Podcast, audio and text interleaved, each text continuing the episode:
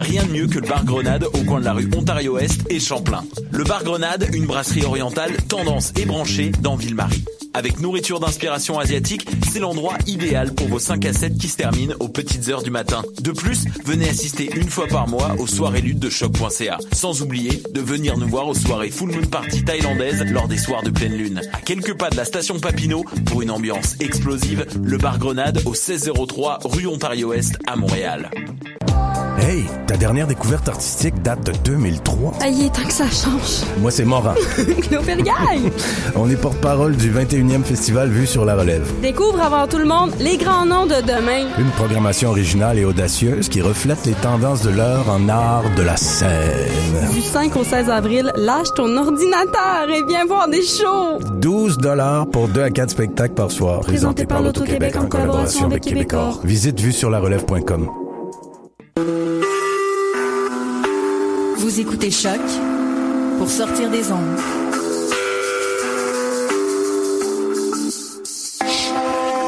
Podcast, musique, découverte.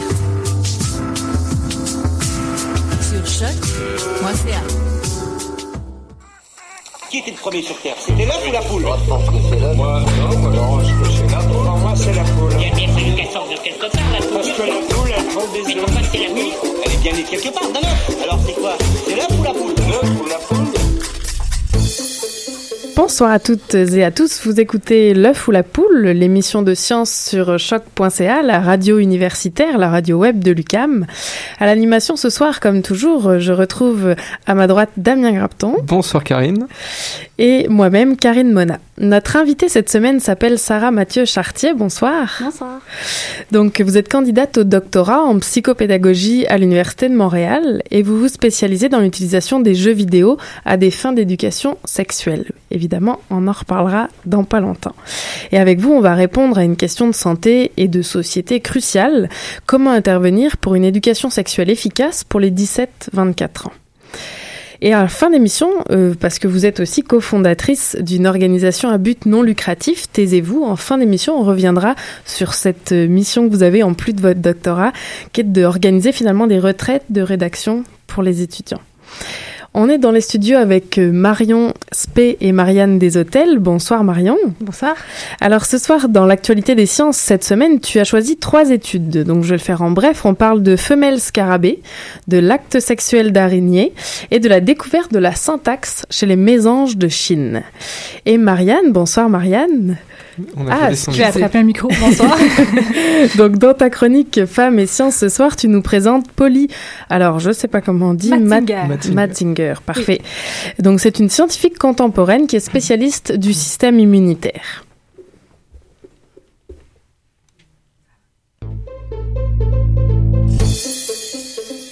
Mais on commence tout de suite avec Marion et la chronique d'actualité des sciences. Alors tu commences par nous parler de scarabée. C'est ça. Alors on commence avec euh, cette femelle scarabée qui use d'une technique des plus originales pour que elle et son partenaire se consacrent pleinement à leurs petits. Parce que chez cette espèce, il faut savoir que le mâle aussi participe aux soins parentaux. Alors elle l'a décidé, ce sont les enfants d'abord. Et comme l'explique la co-auteure de l'étude Sandra Steiger à l'AFP, c'est assez logique. Pourquoi prendre du temps et de l'énergie à s'accoupler quand on ne peut pas produire d'œufs et qu'il est important d'élever sa progéniture? On ne peut effectivement que lui donner raison. Alors, des chercheurs allemands ont montré, dans une étude parue le 22 mars dans la revue Nature, que Madame Scarabée devient temporairement stérile grâce à une hormone qu'elle produit. Chez nous, les humains, c'est le stimulus des tétés. Euh, qui rend les femmes infertiles pour un temps. Chez les scarabées, c'est donc la métamorphose des œufs en larves vulnérables.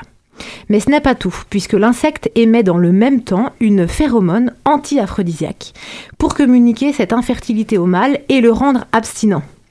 Avec ce tue-l'amour qu'il capte avec euh, ses antennes, monsieur ne peut plus copuler et n'a plus qu'à se consacrer corps et âme à ses petits lui aussi. Alors si vous vous dites qu'elle exagère un peu, rassurez-vous, puisque l'abstinence ne dure qu'un temps, limité, euh, parce qu'une fois que les larves sont suffisamment indépendantes pour se déplacer et se nourrir, euh, c'est-à-dire trois jours plus tard, eh bien c'est reparti. Donc le pas ce soir chérie n'est donc euh, pas vraiment si long. Euh, finalement, comme l'a confié donc euh, la même chercheuse que tout à l'heure, Sandra Steiger au New York Times, cette fois, c'est une famille très moderne. Alors, Comme c'est notre grand thème de ce soir, on reste dans la sexualité et la reproduction, mais cette fois tu passes aux, araignées. C'est ça, et je reviens un petit peu en arrière. Alors euh, effectivement, on va parler des, araignées euh, Pisorina mira, pour le petit nom latin. Alors selon des chercheurs, des chercheuses américaines, le mâle utilise le bondage. C'est une pratique qui consiste à attacher sa partenaire pendant l'acte sexuel. Oui, oui, on, on connaît bien. Eh, voilà, mais je voulais quand même préciser au cas où. En vrai, moi, je connaissais pas. hein. Pour trouver une, une photo, hier, j'ai tapé araignée et bondage. Eh ben, j'aurais pas dû.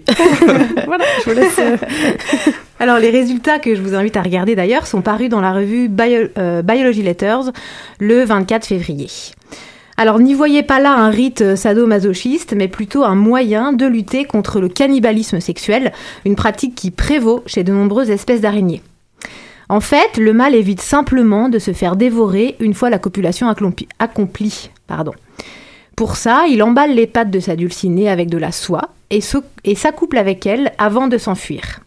Selon les scientifiques, les mâles qui suivent une telle pratique comptabilisent un plus grand nombre d'insertions de leur pédipalpe. Euh, le pédipalpe, euh, c'est ce qui sert à délivrer le sperme. Alors s'il reste en vie et qu'en plus il fait passer plus de sperme à sa belle en l'attachant, eh ben je dirais continue comme ça. D'ailleurs, il n'est pas le seul finalement à user de subterfuges pour pouvoir rester en vie euh, après avoir copulé. D'autres espèces d'araignées ont mis au point des stratégies de survie. Donc on peut penser à, euh, au fait d'attendre que la femelle soit occupée à se nourrir et puisque son attention est prise, eh bien le mâle peut se hâter de s'accoupler. Ou comme ces mâles qui apportent un cadeau qui se mange à leur partenaire, histoire là aussi de détourner son attention pendant l'acte. Alors pour finir cette actualité des sciences, on sort un peu du sujet sexualité tu nous parles de communication chez les mésanges.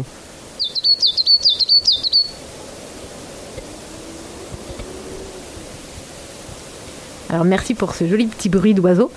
Alors effectivement, on finit avec euh, une belle découverte comme on les aime.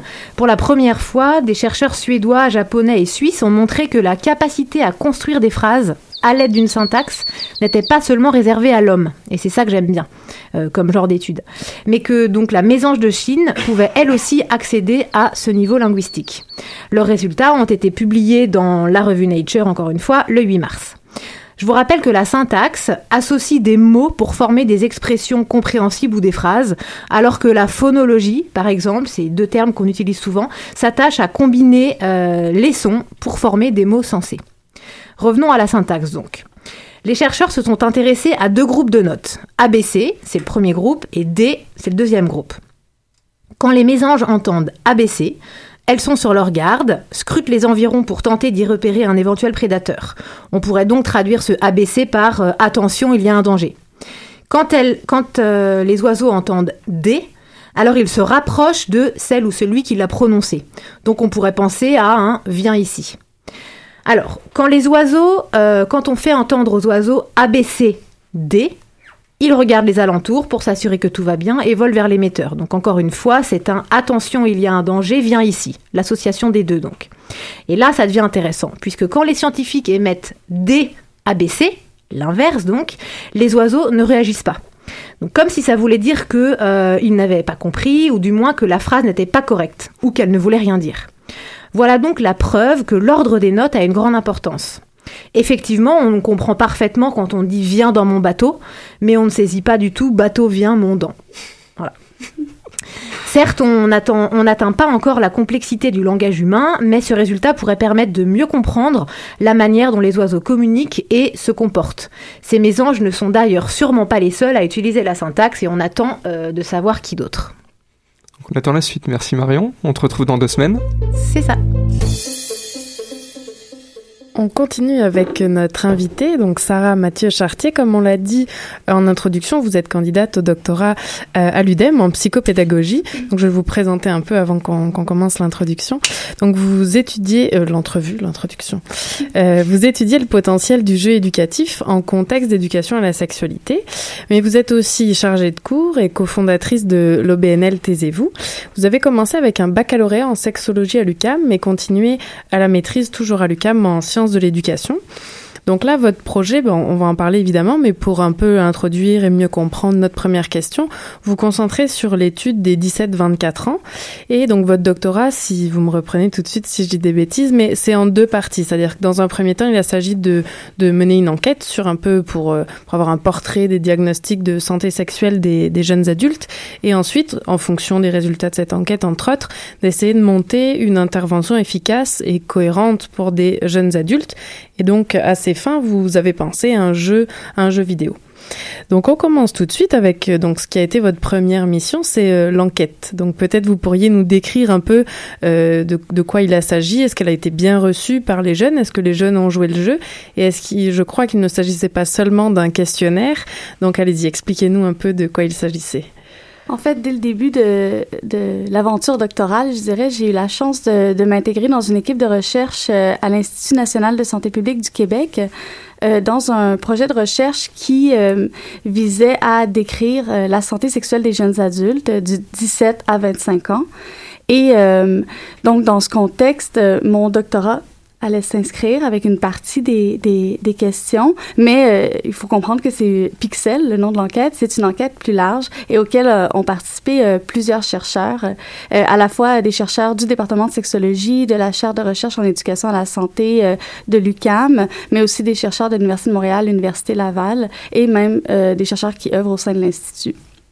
Donc, euh, l'idée euh, à la base, donc si je me suis intéressée aux jeux vidéo, euh, c'était surtout qu'il fallait développer un jeu vidéo qui allait reposer sur des données probantes, des cas théoriques éprouvés dans ce contexte. Et à partir de, de, de ces questionnements-là, on a intégré des, euh, des préoccupations, des thèmes de recherche au questionnaire euh, qui allaient pouvoir m'aider dans le développement de ce jeu vidéo.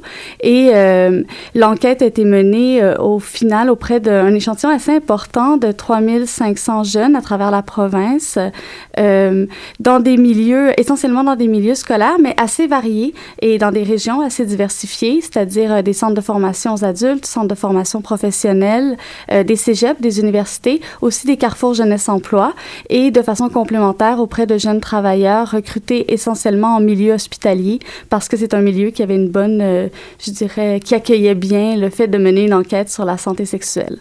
Et euh, pour revenir sur la question euh, des modalités de collecte, euh, c'est un questionnaire assez chargé sur mini portable de 150 questions environ, donc pas seulement les questions que moi j'utilise au fin de ma thèse, et en complémentarité des prélèvements biologiques, à la fois un gargarisme oral et des prélèvements urinaires et vaginaux pour tester pour la chlamydia, gonorrhée et le VPH. Donc, ce qui nous permet un croisement de données comportementales et de données biologiques.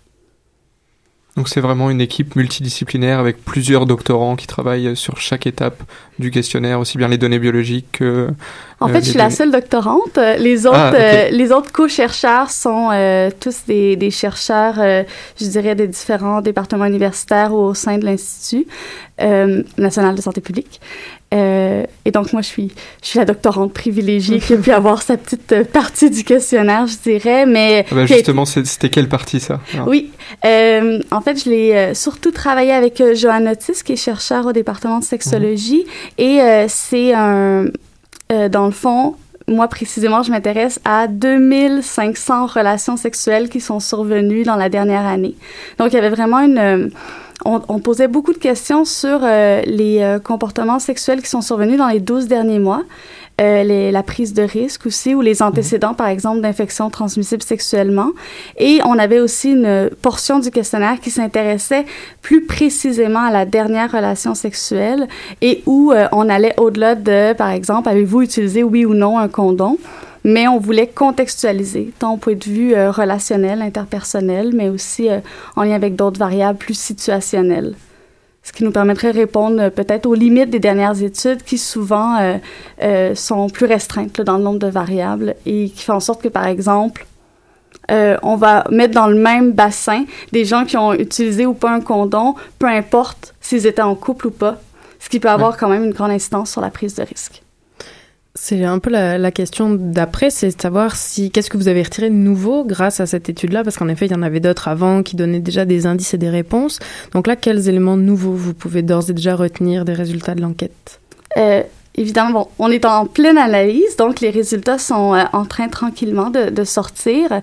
Mais je dirais, euh, si je m'en tiens aux données qui concernent plus précisément ce que je vais traiter dans le cadre de ma thèse, je dirais c'est justement au niveau de toute cette question de variables situationnelles ou variables contextuelles. par exemple, on, les, les participants nous décrivaient la relation qu'ils avaient avec leurs partenaires. et là, on avait vraiment une grande variabilité de ou une typologie relationnelle plus complexe. Donc, est-ce que c'est des ex, est-ce que c'est des partenaires d'un soir, est-ce que c'est des amis? Et plus affinité, toute la, toute la, on, avait une espèce de, de liste de synonymes incroyables pour être sûr que nos participants saisissaient bien euh, de quel type de partenaire euh, il s'agissait. Euh, on a aussi euh, des variables que je trouve particulièrement intéressantes qu'on on, on a nommées comme des variables réflexives, c'est-à-dire est-ce que à la fin de cette relation sexuelle-là, on l'évalue, disons, sur une échelle de 0 à 10, à quel point on a eu du plaisir, à quel point on la regrette, à quel point on, a, on considère avoir pris un risque euh, en termes de transmission d'infections transmissibles sexuellement ou de grossesse non planifiée. Et ça devient très intéressant. Euh, je dirais, les, les, les, analyses préliminaires nous permettent de, de voir que la plupart des jeunes adultes sont plutôt conscients lorsqu'ils prennent un risque. Donc, c'est pas par, c'est pas un manque de connaissances qui fait en sorte qu'on prend un risque la plupart du temps. C'est peut-être davantage des variables qui sont liées à la norme sociale. Euh, euh, on demandait aussi des questions sur qui avait le condom, si condom il y a, et encore maintenant, 80% du temps, c'est les hommes qui ont un condom et pas les femmes. Donc, on, ça, ça, soulève euh, plein de, de pistes, je dirais, pour l'intervention qui vont au-delà de la transmission de connaissances. Alors j'avais demandé pourquoi est-ce qu'il faut innover et se renouveler dans l'éducation sexuelle, mais finalement c'est peut-être un peu ça la, la, réponse. Il y a tout le monde n'a pas un condom sur soi, les femmes en ont moins que les hommes, et il y a une différence donc dans les origines sociales, si j'ai bien compris, c'est ça.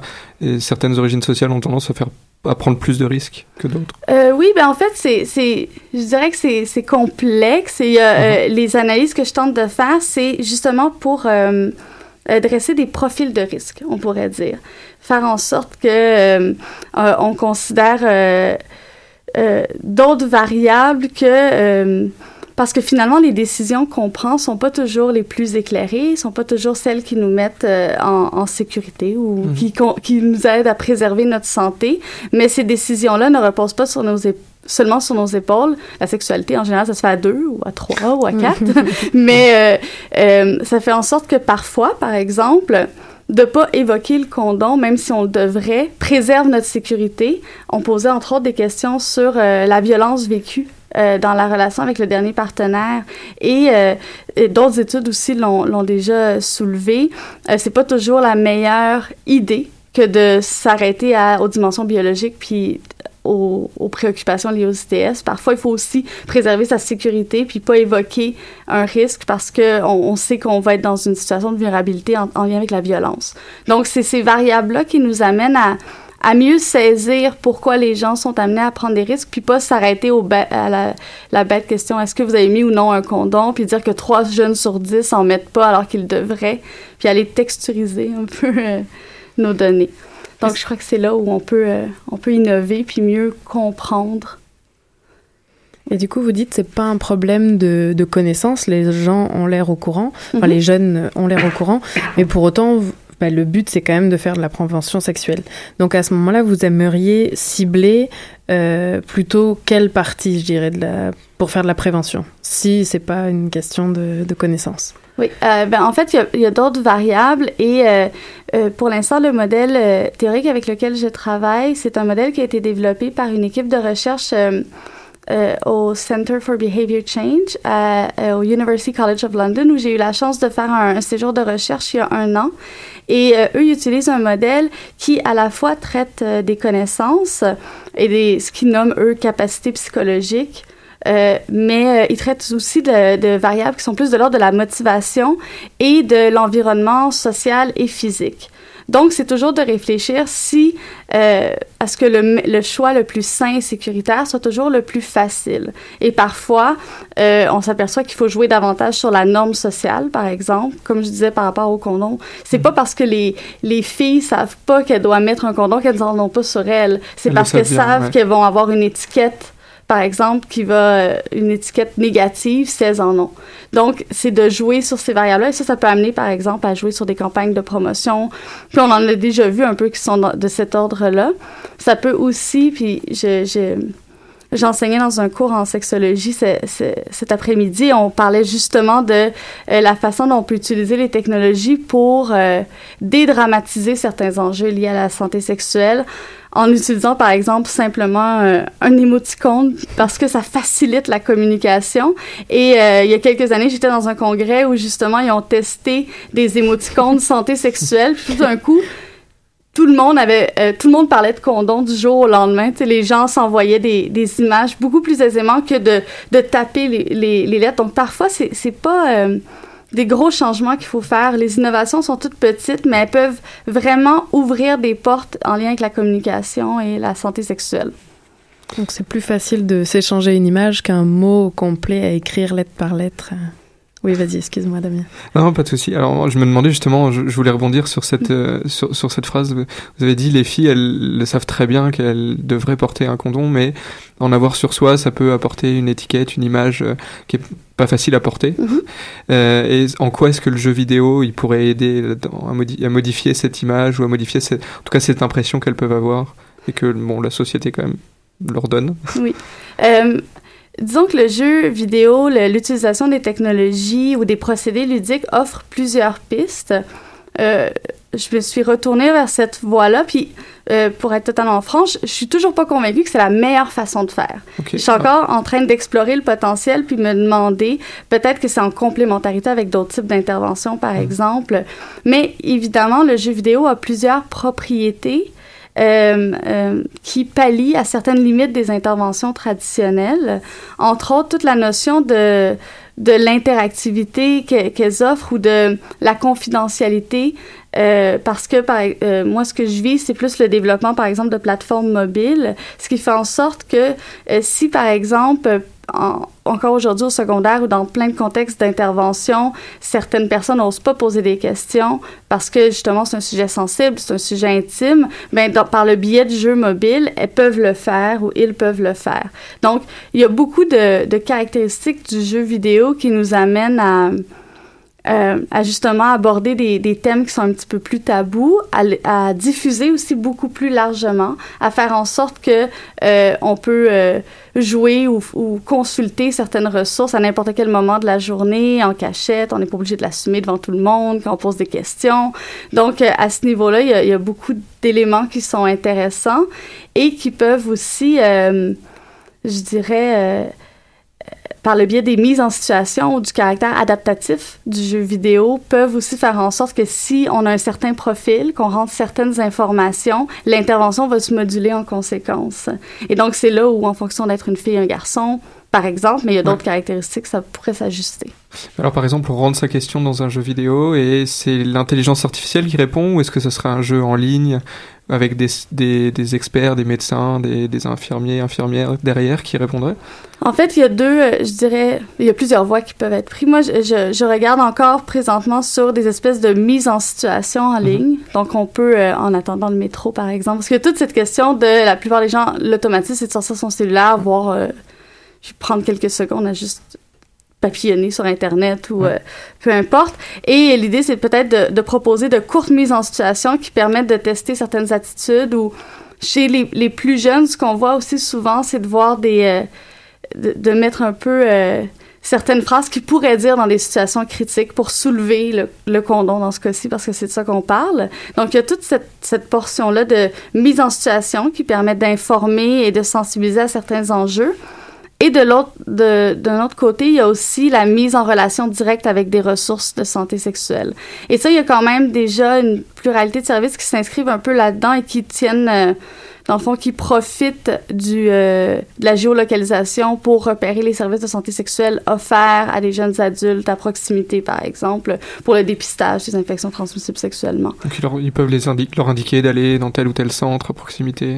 Okay. Oui, puis il y a même, euh, dans le fond, le dans, dans, plusieurs cas, on a des, euh, on va même jusqu'à euh, permettre de, de noter un peu les services parce que euh, dans certains cas, les services sont plus adaptés aux jeunes que d'autres ou plus adaptés à différentes euh, réalités socio sexuelles, par exemple à la diversité sexuelle. Il n'y a pas toutes les cliniques encore aujourd'hui qui, qui vont ne pas avoir une un a priori. Approche, oui, un a priori, une approche un peu hétérosexiste. Donc, c'est de, il y a des, euh, il y a plusieurs fonctions qui nous permettent là, d'exploiter ça, puis de faire en sorte que les gens aient accès aux meilleurs services, aux services les plus compréhensifs. Euh.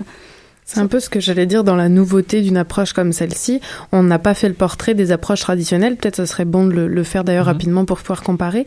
Mais c'est ça aussi pour les jeunes d'aujourd'hui. Euh, L'important, c'est peut-être pour ce qu'ils explorent ou pour ce qu'ils essayent d'un peu nouveau dont on n'a pas forcément l'habitude, qu'il y ait des réponses en fait. Parce que des fois, dans une approche traditionnelle, ils posent une question qui paraît euh, trop étrange et il n'y a tout simplement pas la réponse. Donc là, grâce à votre enquête, vous pouvez cibler, j'imagine, tout ce qui serait des comportements un peu nouveaux auxquels on n'est pas habitué. Euh. Est-ce que vous avez été surprise de, de, de, j'allais dire, de comportements un peu nouveaux ou c'est pas encore paru dans vos résultats ou... Euh, sans sans trop en parler. Je dirais que comme la plupart des enquêtes des dernières années, ce qu'on voit jusqu'à présent, c'est que les gens changent très peu. Ah, d'accord. les gens sont plutôt... Euh, euh, il euh, y, avait plusieurs enquêtes qui, qui, avaient un peu commencé à s'intéresser à la question... Euh, sans avoir autant de, de variables, mais euh, ce qu'on voit, c'est qu'il y a très peu de changements au niveau des comportements, du nombre de partenaires, de la précocité sexuelle aussi, même si on, on entend parfois, euh, tu sais, dans les médias, mm. euh, les on a l'impression que justement les gens font l'amour plus tôt, qu'ils ont plus de partenaires. Euh, les grandes enquêtes laissent croire qu'il y a une certaine stabilité. Là. Euh, on est toujours, par exemple, autour de 16-17 ans, à l'âge de la première relation sexuelle.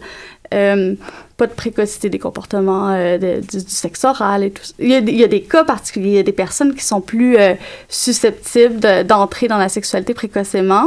On peut penser que c'est bien ou c'est mal aussi. Là. Il y a comme un une approche plus normative parfois mhm. de ces comportements-là.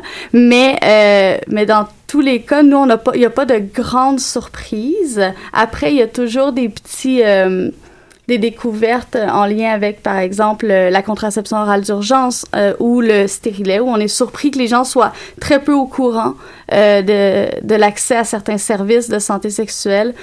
Des barrières aussi en lien avec l'accès aux services de de dépistage, euh, le fait de, de d'avoir la difficulté à l'entrer dans, dans, son horaire parce que les, les cliniques jeunesse sont de moins en, les plages horaires sont en tout cas semblent pas toujours euh, ouvertes au bon moment pour des jeunes qui sont en milieu scolaire donc il y a il y, a, il y a certains obstacles qu'on a documentés, mais pas de, de surprises extraordinaires comme quoi les jeunes seraient particulièrement euh, olé olé.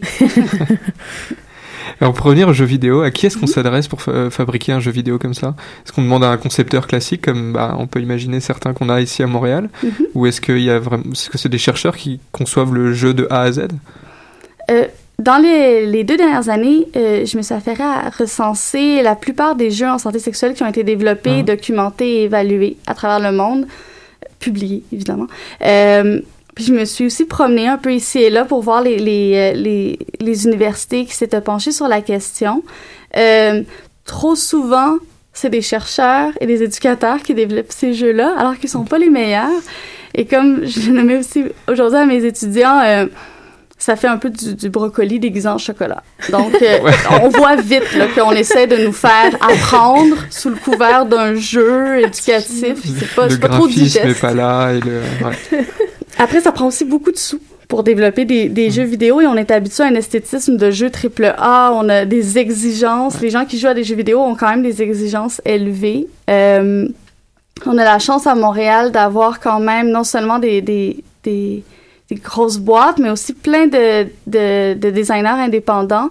Euh, et moi, en amont de ma formation au doctorat, j'ai suivi des, des cours aussi au, euh, à la faculté euh, d'aménagement à l'Université de Montréal où il y a le DESS en design de jeux. Et là, j'ai décidé d'infiltrer le milieu, des... le milieu du, du game design. Euh, et là, ça m'a permis aussi de voir euh, toutes les davantage de possibilités plutôt que de juste tout de suite euh, se référer aux grosses boîtes qu'on connaît, mmh. puis de voir comment il y, a, il y, a, beaucoup de monde. Mais une chose est sûre, c'est que dans le contexte de ma thèse, mon dernier article va vraiment s'intéresser à, à, valider et travailler avec des, des designers de jeux vidéo plutôt que des chercheurs ou des gens en promotion de la santé, euh, éducation de la santé sexuelle. Pour, euh, pour moi, et ce que je constate avec la, la, la revue littérature que j'ai menée, c'est qu'on on a on s'intéresse aux jeux vidéo parce qu'on voit le potentiel, euh, la popularité, le côté, euh, la force du ludique pour susciter des apprentissages, mais on l'oublie en cours de route. Puis finalement, on pense qu'on peut faire des jeux nous-mêmes, alors que c'est en soi quelque chose de très difficile de faire un bon jeu ou une bonne application euh, ludifiée, c'est sans se lancer dans euh, dans des dans je sais pas moi Prince of Persia ou Batman euh, ou les grands les GTA, gros ouais. jeux là. Est-ce que vous avez une idée du délai dans lequel vous, vous aimeriez que ce jeu-là soit disponible et soit réalisé et développé?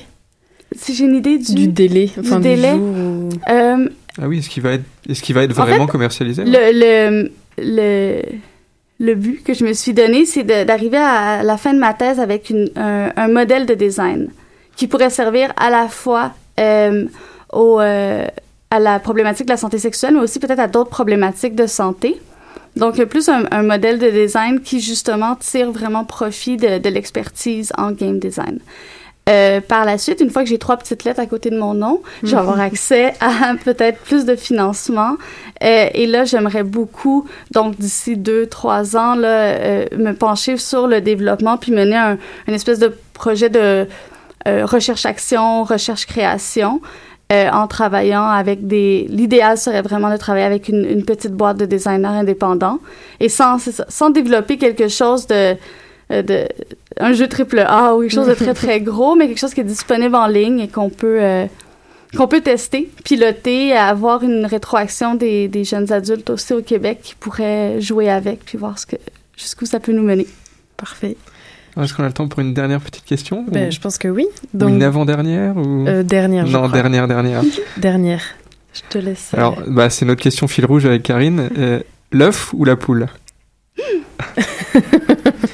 Peut-être euh, en termes de sexualité, peut-être on peut en parler. Ouais, je sais pas, l'œuf, l'œuf comme, euh, comme, ouais, euh, une espèce d'ovule, euh, je dirais. ouais, euh, clairement, euh, Clairement l'œuf en premier. oui, oui, l'œuf en premier. là. je, je vois mes petits ovules là, qui se décrochent. Bon, bah, merci beaucoup, Sarah. De toute façon, on se retrouve en, en fin d'émission pour, pour parler de Taisez-vous. Mais en termes de science, on vous verra au congrès de l'ACFAS à l'UCAM en mai prochain avec une communication, c'est réfléchir au rôle de l'éducation dans la lutte contre les inégalités sociales de santé. Donc, on se croisera certainement à ce moment-là. Et ben, on continue. Donc, euh, on va faire. Est-ce qu'on a le temps d'une petite pause musicale? Oui, ils nous font signe que oui à la technique. Donc, on va faire une toute petite, une courte pause musicale.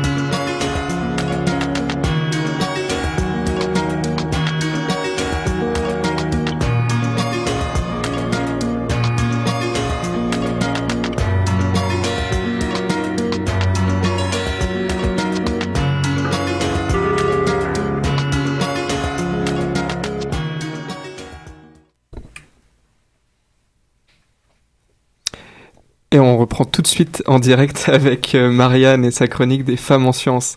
Oui. Alors tu vas nous parler, Marianne, euh, après avoir écouté le chapelier fou de Luggage d'une autre personne un peu fofolle, qui est Polly Matzinger. Oui, euh, c'est vrai qu'elle est un peu fofolle, c'est un peu un ovni. Je l'ai je l'ai appelé euh, un ovni-immunologue parce qu'elle est en immunologie, pour faire un, un- un jeu de mots poche. Elle est née en France en 1947, euh, mais elle est arrivée aux États-Unis avec sa famille à l'âge de 7 ans.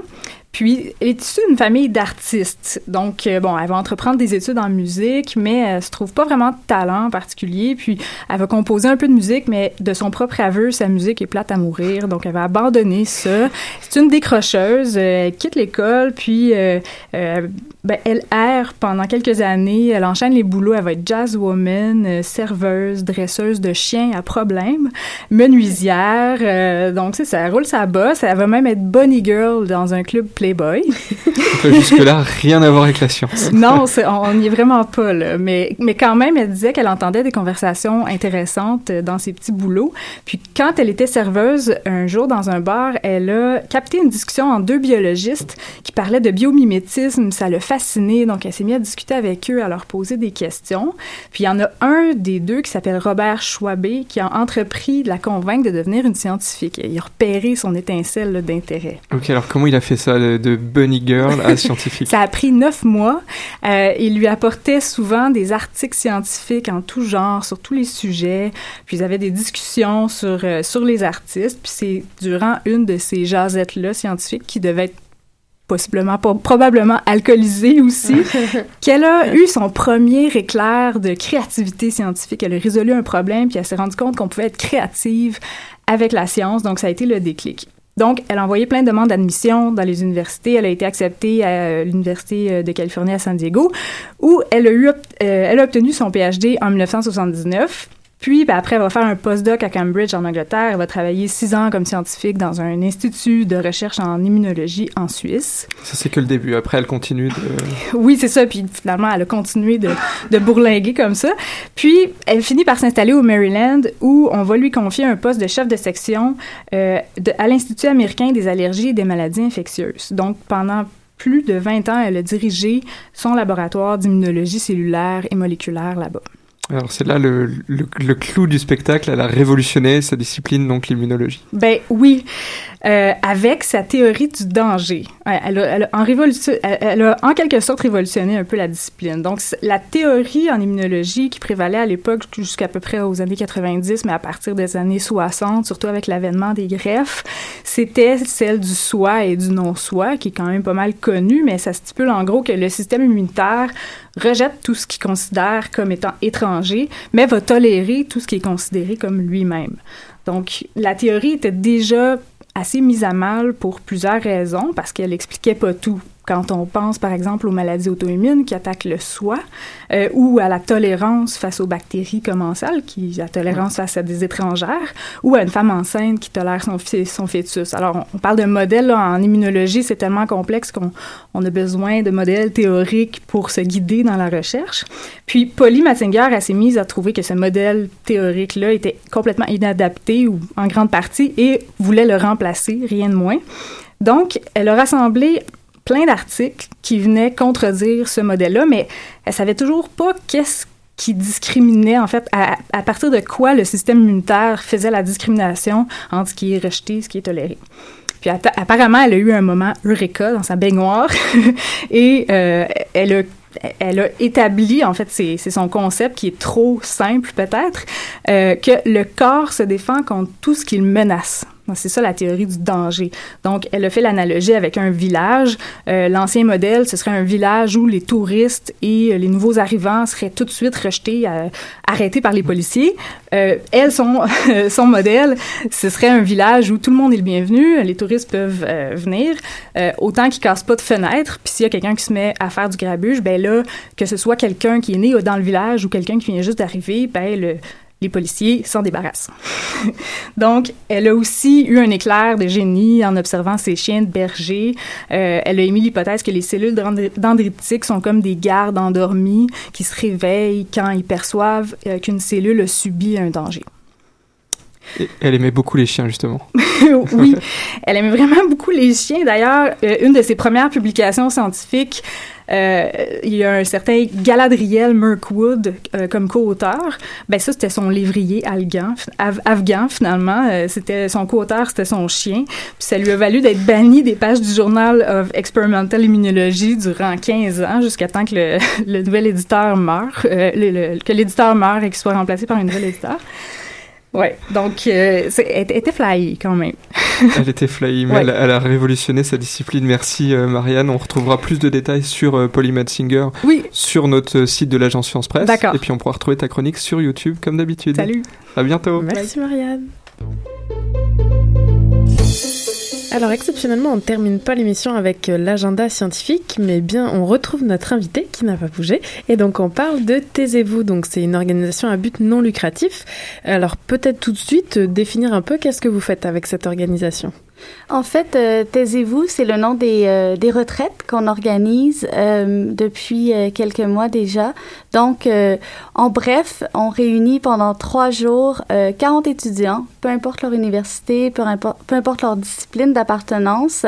Et l'idée, c'est de les, de les soutenir, de les encourager à rédiger un maximum pendant trois jours. Donc, on fait un peu de la rédaction académique, quelque chose de, de collectif. Et on s'occupe un peu de tout, euh, horaire, nourriture, hébergement. Et nos participants donc à rédiger et peut-être entre entre les périodes de rédaction, ben, profiter des activités qui maximisent leur, leur productivité finalement. Est-ce que ça marche bien comme formule? Plutôt, euh, jusqu'à de, présent. Des étudiants en général, ouais. Ouais, on est en notre quatrième édition. On voit euh, des têtes revenir d'une fois à l'autre, donc on se dit que ça doit quand même bien fonctionner. On est toujours content de voir, il y a environ 20 là, des participants qui reviennent euh, d'une retraite à l'autre. Euh, on, on, ce qu'on observe aussi, parce qu'on fait toujours un petit... Euh, on, est, on est tous des, des, des doctorants, des postdoctorants qui se sont impliqués dans le projet ou presque. Euh, donc, ce qu'on observe, c'est qu'il y a toujours... Euh, une bonne atteinte des objectifs, étant donné qu'on évalue les retraites à chaque fois. Euh, les gens sont non seulement euh, satisfaits de briser l'isolement, de, de, de, profiter pour rédiger, mais aussi plutôt contents d'atteindre la plupart des objectifs qui se sont fixés en amont. Et donc au niveau de la formule, donc il y a ces périodes de rédaction, mais vous proposez ça, comme vous disiez, vous prenez en charge les repas, l'hébergement, mais vous proposez aussi beaucoup d'ateliers, que ce soit du yoga ou des ateliers pour aider à la rédaction. Euh, L'idée, c'est qu'à chaque retraite, euh, il y a du yoga matinal, il y a des activités en plein air, euh, des activités aussi, des, causeries un peu informelles sur des thèmes qui touchent de près ou de loin à la rédaction. Et euh, à chaque fois, deux à trois ateliers animés par des experts de plein d'universités, encore une fois. On a eu Geneviève Belleville, l'auteur de Assieds-toi et écris ta thèse. Euh, cette fois-ci, le, le, le week-end dernier, on avait, entre autres, l'auteur du blog La Plume Scientifique, Nadine Forget, ou José Sabourin, une psychologue d'aide à l'apprentissage de l'Université de Montréal.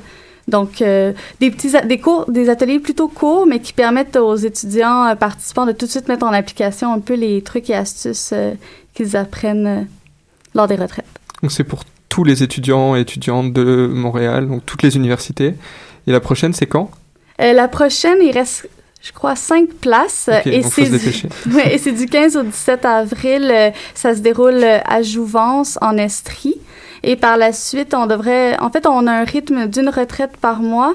Euh, moi et Émilie Tremblay-Rag, Élise euh, euh, La Bonté Lemoine, doctorante, postdoctorante, Université de Montréal, UQAM, HEC. On s'est alliés de deux entrepreneurs sociaux, euh, David Gobeil-Kaufmann et euh, Marie-Ève Ferland, euh, qui nous aident finalement à, à, faire en sorte que notre OBNL, nos OBNL pardon, soit autosuffisante puis qu'on puisse garder un rythme de une à deux retraites par mois pour la prochaine année. Ben, on se reverra, c'est sûr. En tout cas, personnellement, il me semble que j'ai une, une thèse à rédiger dans pas longtemps. Donc, ça me fera vraiment plaisir. De, je pense clairement vous répondez à un besoin. Moi, quand j'ai découvert votre association sur Facebook, c'était magnifique. J'ai très bien dormi cette nuit-là. on mettra les liens sur les réseaux sociaux comme d'habitude. On peut le retrouver fait. sur notre page de l'agence Science Presse déjà. Eh ben, il nous reste quelques secondes pour vous remercier. Merci beaucoup, Sarah, d'être venue à cette émission. On remercie bien sûr Marianne et Marion, Lou et Tristan à la technique et Fabien pour les vidéos. Merci Damien, encore une fois. Bah, merci à toi. Et la semaine prochaine, on reçoit Eve Seguin. On ne vous en dit pas plus. Bonne soirée. Bonne soirée.